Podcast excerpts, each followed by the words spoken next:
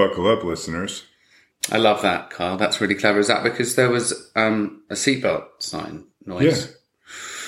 Well, welcome to. Well, that fucked me up. A podcast with Luke Colson and Kyle Wise. and a seatbelt sound. Uh, every week, we'll be talking to real guests about their amazing, often traumatic, life changing experiences and events that have happened to them. Focusing on stories of survival, hope, and overall triumph. Yeah, so really focusing on the good stuff that has come out of some pretty extraordinary things that have happened to people. Yeah, I love that. me too. Yeah, uh, we actually have our first sponsor too, which is jolly exciting. And we're now spon- I feel like now's a great time to use the seat the seatbelt sign.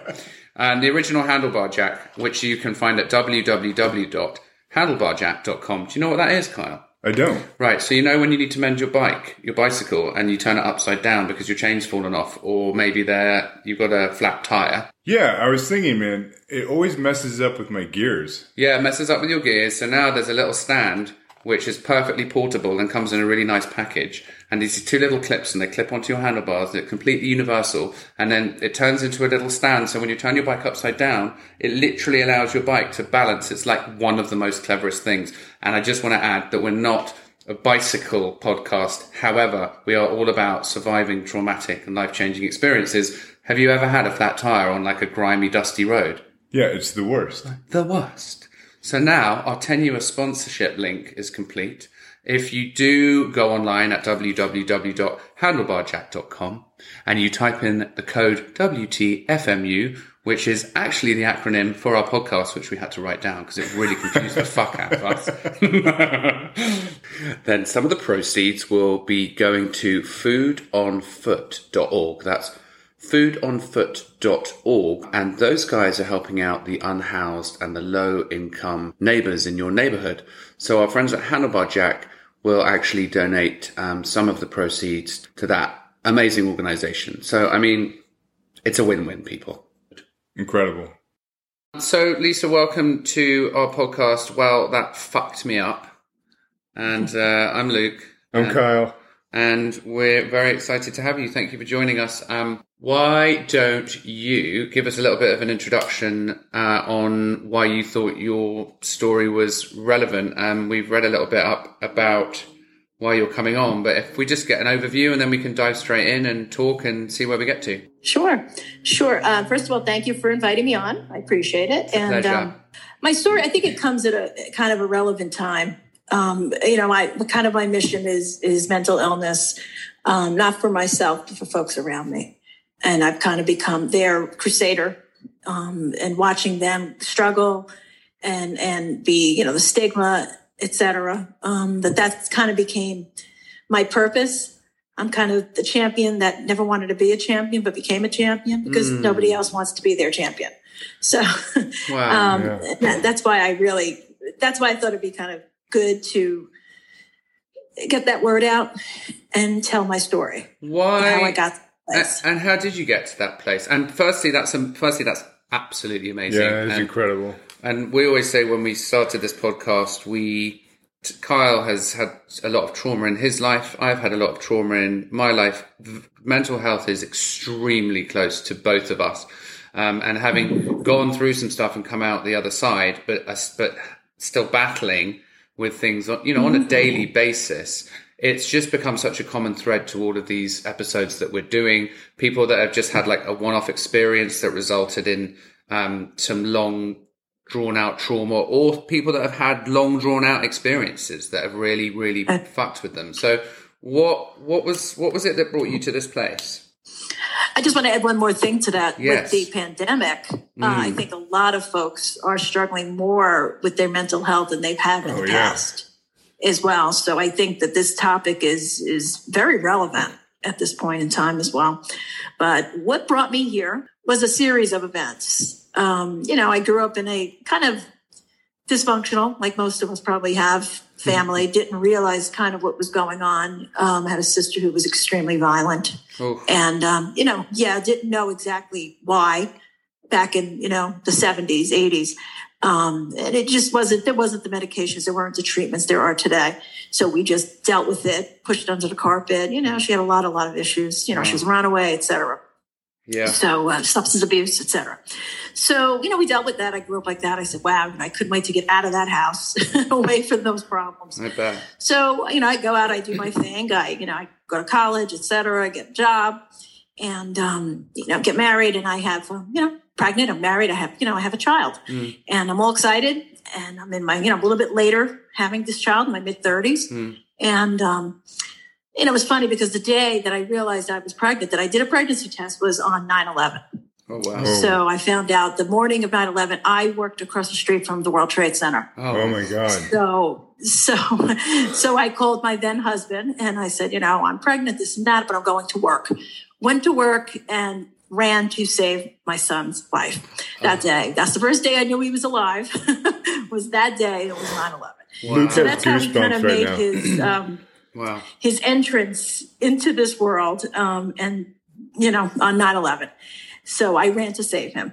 And that's going to be kind of the common theme throughout this whole thing. Yeah. Um, he was, uh, when he was being delivered, he was transverse, which is kind of back sideways. So he had to be emergency C-section, et cetera. So, you know, he's always removed by force, you know, always, kind of, everything was always kind of an issue with him. Um, he, he was, after he was born and he was a baby, it was something off. And, um, and I've seen other kids. My, my sister had kids that I, you know, had contact with. Uh, I also had three stepsons at that point. So I know how babies were supposed to act. My son's behavior was, um, he learned slow. He was very, very moody. You couldn't take him out of the house. Mm. He was, um, temper tantrums, Mm. horrible sleeping. Um, just didn't get along well with with others, um, like other babies would. Very difficult to soothe. So that was him, kind of zero through five. And that's tough, my gosh, as a mum, right? That must have been Yeah. very, very hard. That's very hard because I had um, till he was five. There was two other children after him. Aish. So it was three children. Worked and I worked full time as well. So I had sitters, etc. That would help me out. So he was extremely difficult. So you know he wouldn't, wouldn't learn to read, etc. So he goes to school. That behavior continued into school, except that he didn't want to go to school. He wouldn't sleep. Um, we had to do charts and everything to try to make him go to school. Um, you know, giving him rewards. Still didn't want to go to school. He spent most of his days in the nurse's office or the guidance counselor's office, getting attention um, talking about his feelings, et cetera. So he spent, let's say, you know, the majority of the day. So now we're about second grade. So let's say he's seven, eight years old. Gosh. I just couldn't take it anymore. I mean, his behavior was erratic. He was always had a little bit of a violent streak in him, um, non-compliant. I said, I, I just have to take this this kid to the doctor. There's something is wrong with him. And um, so it took him to a neurologist. And the neurologist, you know, they did a bunch of tests. Is he learning disabled? You know, he was not learning disabled. He had, he was first diagnosed with ADHD. hmm ADHD with a kicker of ODD, which is oppositional defiance disorder. Oh, wow. Uh, Not as bad as a conduct disorder, but, you know, just everything was, you know, you say yes, he said no. hmm So on medication. There's no medication for ODD. There's only medication for ADHD. He had low H, even though he walked the classroom before he took meds. So he was on medication. Mm. He took medication. You know, I, I deliberated over that like every parent does. Do I medicate? Do I not medicate? Do I change his diet? Do I, you know, do I quit my job and sit with him all day long? And I Oh. said, this kid needs medication Yeah. um, he doesn't, he is not assimilating into society the way Yeah. he needs to. Yeah. So we went on medication and, you know, I had the guilt trip, the mother guilt trip, et cetera, about that. Uh, but one day we were, the thing that kind of turned me was we'd be eating this waffle and I, you know, um, blueberries. And he put a little face on the, the waffle and he gave it to me and he says, Mommy, I've never been happy a day in my life. This is the second grader. Uh, So he hands me the waffle. So so he, he was on medication. From that point forward, he capped out on one of the ADHD lines of meds. He went to a second type. He capped out on that line. Um, this point, he's on another line of medication, stronger. He's capped out on, you know, he's not capped out yet on that, but he's on a pretty strong dose of ADHD meds. But the story continues. Mm. So, you know, he's on medication. His behavior is still always very moody. You know, we're still, you know, we're getting a little bit of the ADD under control, but there's still this mood problem, this, Yeah. this anger, rage mm. that I we just couldn't get under control. Mm. So, so, you know, he continues on elementary school, middle school comes. Middle school was brutal.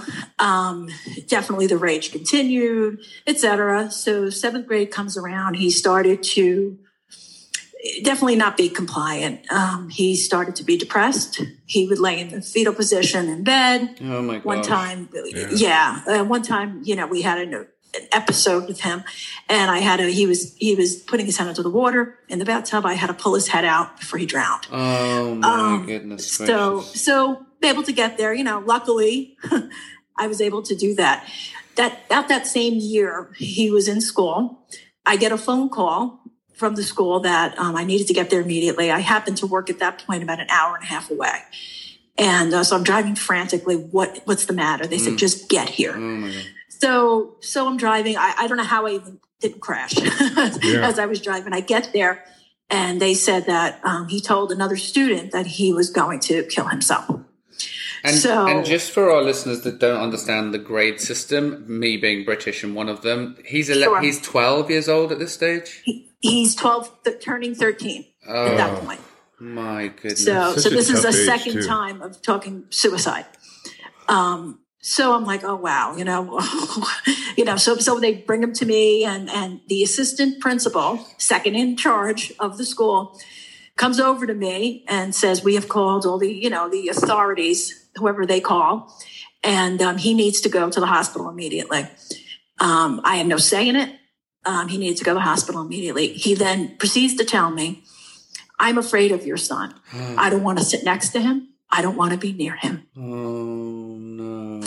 Okay, this is the head, the, the second in command of the school, Yeah. and not a small school, who told me that. I was like, okay.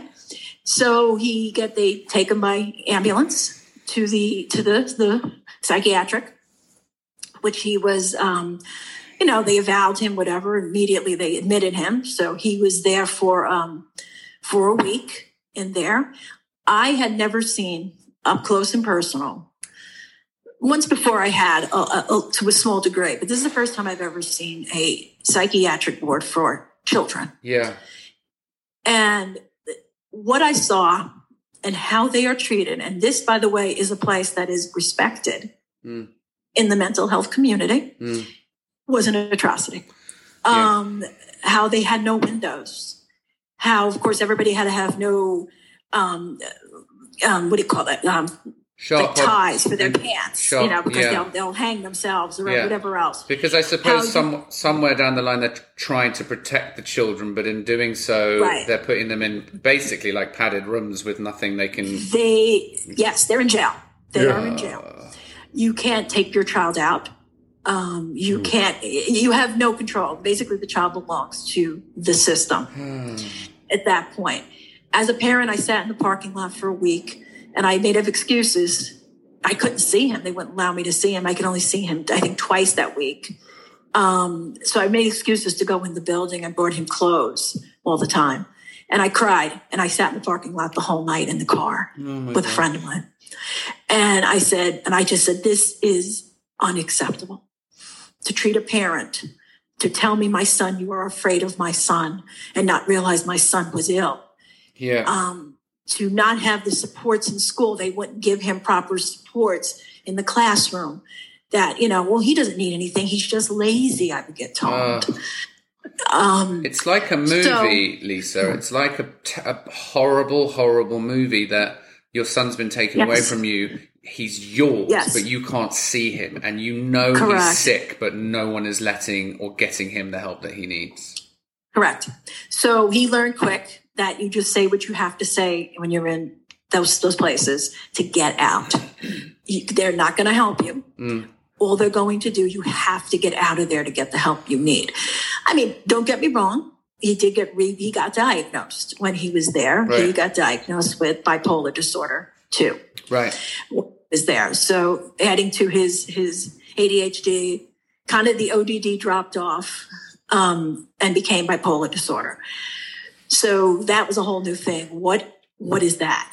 Yeah. what does that mean? Yeah. So I became, you know, just reading everything, learning everything, and it all started to make sense. Um, as he went into high school, um, so now he's 14 years old. Um, I wanted to get him extra help in school, more time for tests, and they said no. They said he doesn't need it. He's lazy. Oh no. Okay.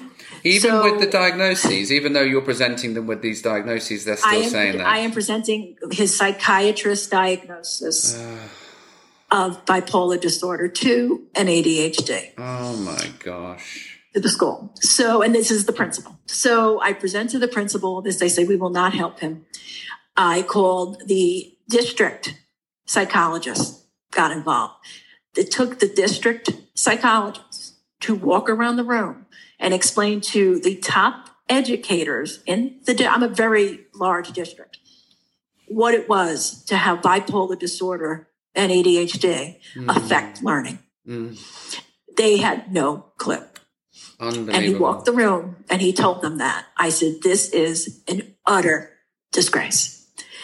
So then the worst, kind of my, the, the worst thing of all was when the principal of this high school came over to me at one point when we were talking about all this, and he said, You know what? Your son will amount to nothing. He said he is lazy, he doesn't care, and you might as well just tell him to drop out now. oh my goodness gracious me. I I, I was horrified. I, I I went to the superintendent. yeah. Nobody did anything. The man kept his job What? at that point. He kept his job at that point. Yes, he did. And I mm. went all the way to the top. I said, "You can't tell me this about my son." I kept it a secret. He doesn't know till this day that that, mm. that person said that about him. Oh my goodness. So, so finally, after the psychologist walked in front of all of these higher ups and explained bipolar disorder, and they said, okay, we'll help him. And he got a 504 plan to get added time on test, Mm. you know, the ability to, you know, take a break here and there. Yeah. So it definitely helped him. Yeah. But he's, you know, he struggles. He struggled in high school immensely. You Yes. know, he would be on, he would take his meds, not take his meds. It was a very, very rough road with the rage that was so high Yes. and um, And and, it- the meds constantly adjusting and changing and him not taking them and being non-compliant and wanting to be normal and fit in as a teenager. It was a very, very, very difficult time for him It and for the family. It also doesn't sound like, you, in hindsight, you could have done anything differently because of the way he was diagnosed and the knowledge that seemingly some of these people that should have known better had. Right? What what could Yes. have what could have been different? Nothing in your in your situation, or, or could it have been? I, no, I mean, nothing that I saw at the time. Yeah. I mean, I saw brick walls. Yeah. Everywhere I turned, Yeah. I saw a wall to get him help. That is the point in time after he was in the hospital and after I got told all those things that I said, that's it. Yeah. um, these schools are a disgrace when it comes to people who have a, a mental illness.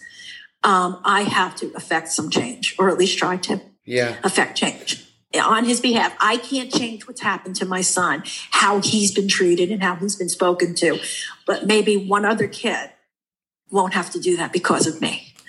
And a parent won't have to cry in the parking lot Oh my god. because of me. So, so I made it my mission. So I ended up, I, you know, I wrote to a, uh, an organization, um, a mental health not-for-profit, and I, um, told them a little bit of my story and they told me to come by and invited me to join the board. Yes. Um, so I joined that board. Kyle that and I, Kyle and I are pumping our fists and smiling. We're at each cheering other. for yeah, I love this. This is very amazing. Yeah, so that agency kind of um, wasn't doing well financially after a few years, and they, they got and they put me on the um, acquisition committee, one of five of us, and we chose a large agency, and we got absorbed into the larger one. So now I'm on a larger one, who so who, serves over five counties and growing in the state of New Jersey. It's a very large, very connected, not-for-profit mental health um, for you know severely and persistently mentally ill people all different programs. Um, my focus was children Yeah. and schools. And my big thing was we need to have people in schools. These teachers need to be trained. Yes. The lunch lady needs to be trained because they don't talk to the guidance counselor. The guidance counselor will call you and you'll be in the hospital. Yeah. But they talk to the guidance counselor. They not the guidance counselor. They talk to the lunch ladies. Yes. Um, my son would talk to. They have you know like a, a police in the school, just watching what's going on. He was friends with him. Um, he would talk to, you know, just the crossing guards. My son knew all crossing guards. He would never talk to the other people because he knew that they would hurt him. Gosh. And uh, so he became so my the agency that I'm on the board of trains those people because they're the people that are the ones that hear the real stories, Of course. not the guidance counselors. Well, I guess within the school system, it's and the amount of the amount of students that are um, that, that are not mentally challenged but are troublesome.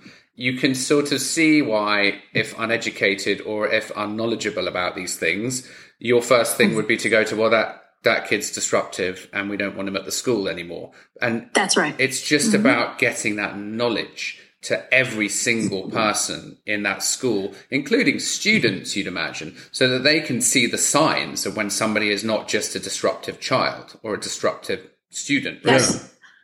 Absolutely. You're absolutely right. It's- um, it's- and, you know, my agency, uh, they do something called a mental health first aid, which is what they train people on what to look for. What are the signs? What do you do? Wow. That kind of thing. So they do do that. Um, Well, Wow. I find it kind of funny, or not funny, um, tragic that you know you have this kid. You like you you've raised him. He, he's you know in diapers, and like he, this is your son. And then for someone to not have those experiences that you had with him, and just be like, oh, he's he's I'm scared of him. And I, and I, Yeah. I wonder like how often we do that. Where you know even in LA, if someone's unhoused and they're screaming and you know they have their own issues are we just like oh that guy's crazy rather than just be like Never, you just never know Yeah. everyone's full story, do you? no this, this is this is an incredible story thank you no, you don't. I mean, and that's part of the thing. Everybody is afraid of the people who have mental mental illness. Yeah.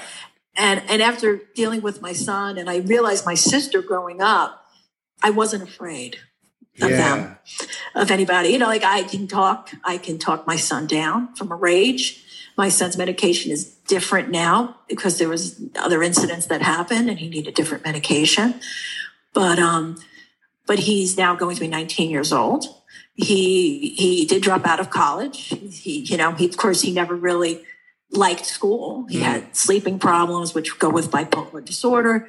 And he just, he couldn't get up in the mornings. He, he couldn't focus with the ADD. Of course. School was just not his thing. So he always learned. I used to reteach him lessons every night after he would go to school. His sister, who's three years younger, would do his term papers. Oh, wow. I mean, so he just couldn't pull it together. So now he's in trade school. He's going to be an HVAC person. oh it's great And um, so he's doing that. And, you know, he, he's going to be okay. yeah.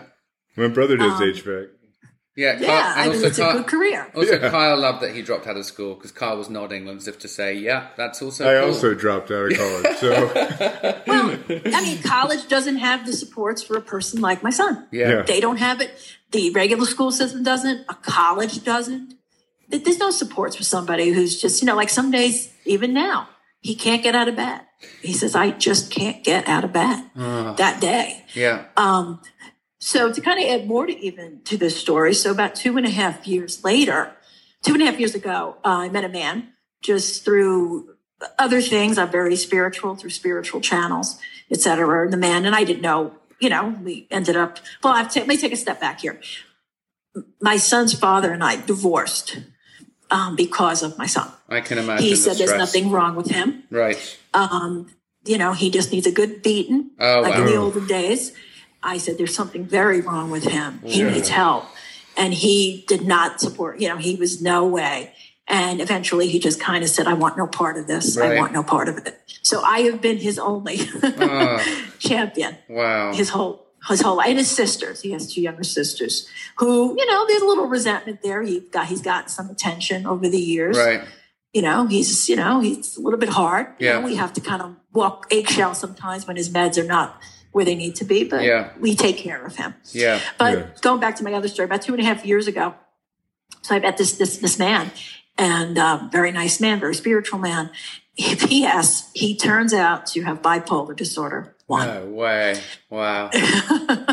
so so I know two. Two is more of a depressive, ep- episodic depression, Right. um, more rage. Um, at least for my son, I didn't. I never met an episode a bipolar disorder one, and we became a couple. Wow. So we've been together for almost three years. That's great. I learned what bipolar disorder one is. I never saw mania before. I have seen absolute mania with him. He was hospitalized six months ago um, because it was just he was in uh, he had a psychotic break, Wow. and um, so him and my son both were in a rage at the same time, and there was violence between them. Oh It was my awful. Goodness. Lisa, you have Yeah. a lot of bipolar in your life right now. um, I do. is I do. there, is there, this is going to sound like an extremely naive question. We're going to ask it anyway. Yes. Is there an understanding from one bipolar sufferer to another of how each one is, or does it just add fuel to the fire? Initially, it added fuel to the fire. Now they have an understanding of each other. Right. but it took my son, who was a bipolar, bipolar two, Yeah. who didn't understand the manic component of it.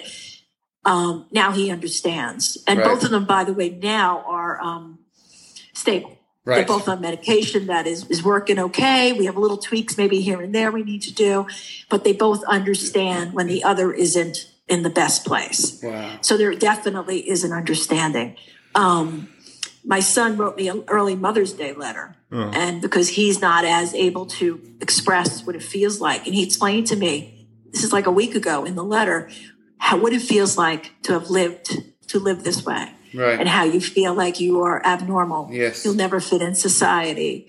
Um, how some days to get out of bed is like a weight on you that you just can't. And my significant other says the same thing. It's a weight on my chest. I can't move. Oh, Um, the things I have learned. So there is overlap with them, and they now both kind of, you know, they see it in each other, and they have. Initially, they didn't. Initially, they were kind of button heads. Now they have empathy because they know the other one is struggling just as much wow. um, as they are. And um, so it's been really an interesting journey to watch them kind of, you know, my son, who really, his father really never was supportive, yes. watch this man understand him. The first man really in his life who understood it and talks to him the way he needs to be spoken to. Yes. Yeah. Do you, And it, Do you think that uh, it, this is a bit heavy? So I'm just going to go ahead and ask this one. Does are you resided to the fact that your son is? Uh, just going back to the waffle story about how he said he'd never been happy a day in his whole life, and then you, you mentioned the Mother's Day letter and saying what a weight it is. Have you are you resided to the fact that this is it for the rest of his life, or is there still some hope that he finds the right um, the right help to live a more happy, fulfilling life? I, I think he'll. I mean, I'll be honest with you. This week we're going to get a medical. He's going to get a medical marijuana card. He also finds that's helpful to add into his mix. Um, so we're deciding we're going to do it, even though you know it's legal. Yeah. We're Yeah. he's going to do it the right way because he wants to get the right mixtures. I mean, Yeah. I don't know as much about it as he does. We're going to a doctor who specializes. Actually, a doctor who um, had cancer and worked with cancer patients who used it. So he is actually going to add that into his his his whatever he takes um, Yeah. as well. So we're working on that as well, and I'm working with him with that. Wow. We're going to go together to the doctor with that, and and because not because of me. I mean, I'm actually on the fence of you know if he should even use that, I you. but but he thinks it helps him because he also has anxiety as Yes. well. Yes. So we're adding that in. So to answer your question, do I think he'll have a normal life? I think that if he takes his medication, he also recently wants to go back to therapy. He totally didn't want to go to therapy for years. That's interesting. Um, so now with the pandemic, it's very hard to get a therapist here, but working on it. yeah. But he's going to go back to therapy. Back to therapy, right medication. Med compliance is so important. Understanding your condition is so important. I think he'll be okay. Oh, And actually, today I had a moment we had to do something because him and you know him and my significant other had a conflict, which ended up with a, a court date because of assault and this and that. So we, you know, we had to resolve it. Right. And my son's, you know, my son's dropping charges and this and that. And he says, you know, because we get along great. This is, you know, and I heard him on the phone with, you know, the court. And he said to the court, they said, do you want to press charges against him? He goes, no. He goes, it was a really tough time and things just got out of hand wow. and it's okay. Please drop the charges. Oh, wow. And it's just to hear him be so profound with that and so mature and so realizing that he was struggling, meaning my significant other was struggling. Yes. As was he. Gosh. And it just combusted. I, I cried. Uh, not and surprised. I, I said, that that's maturity. I mean, he's slow to be, he takes him longer to mature and to see things. I always say he has an external hard drive. Sometimes we have to tell him a few times things because he rules by emotion. Um, ADD gets in the way as well. But do I think he's going to be okay? Yes, I do. I love it. So, what would you say to other parents um, who who might have their children um, kind of going through the same challenges? That's a good question. Um, you have to be an advocate for your child. Do not let a therapist, do not let the school, do not let a guidance counselor, do not let a doctor get a second, get a third opinion. Mm. Tell you what to do. That is your child. Yes. You know him, him or her best. You take the lead. Wow. You're the advocate. Oh my God, this is amazing. Well, we're going to wrap up this chat with you, Lisa, but this is the most, this is incredibly, we, well, I just commend you on everything you're doing and the fact that you've not only taken action with your own child, um, se- secondly, that you've welcomed another bipolar sufferer into your immediate family. But what you're doing in terms of that, being an advocate for mental health all round is an incredible thing. Yeah. Thank you so yeah. much. And we, what we'll tend to do is we'll have a couple of links on the, when we go live with your episode, we'll have a couple of links. Um, so if there's any foundations or organizations or anything, mm-hmm. you know, mm-hmm. your organization or anything like that, we can, um, we can put those live as well so people can find you and click on okay. them and we can carry on the story. Great. No, I have a blog. I have a blog. Even I, I have better. an article published, Twitter, a whole bunch of things. So great. So great. the blog, the Twitter, and everything else, we'll make sure that that's all on the podcast um, copy when we go live. Okay. Lisa, Very it's good. been wonderful to meet you. Thank you so much for coming on. Same here. Same here. Same here.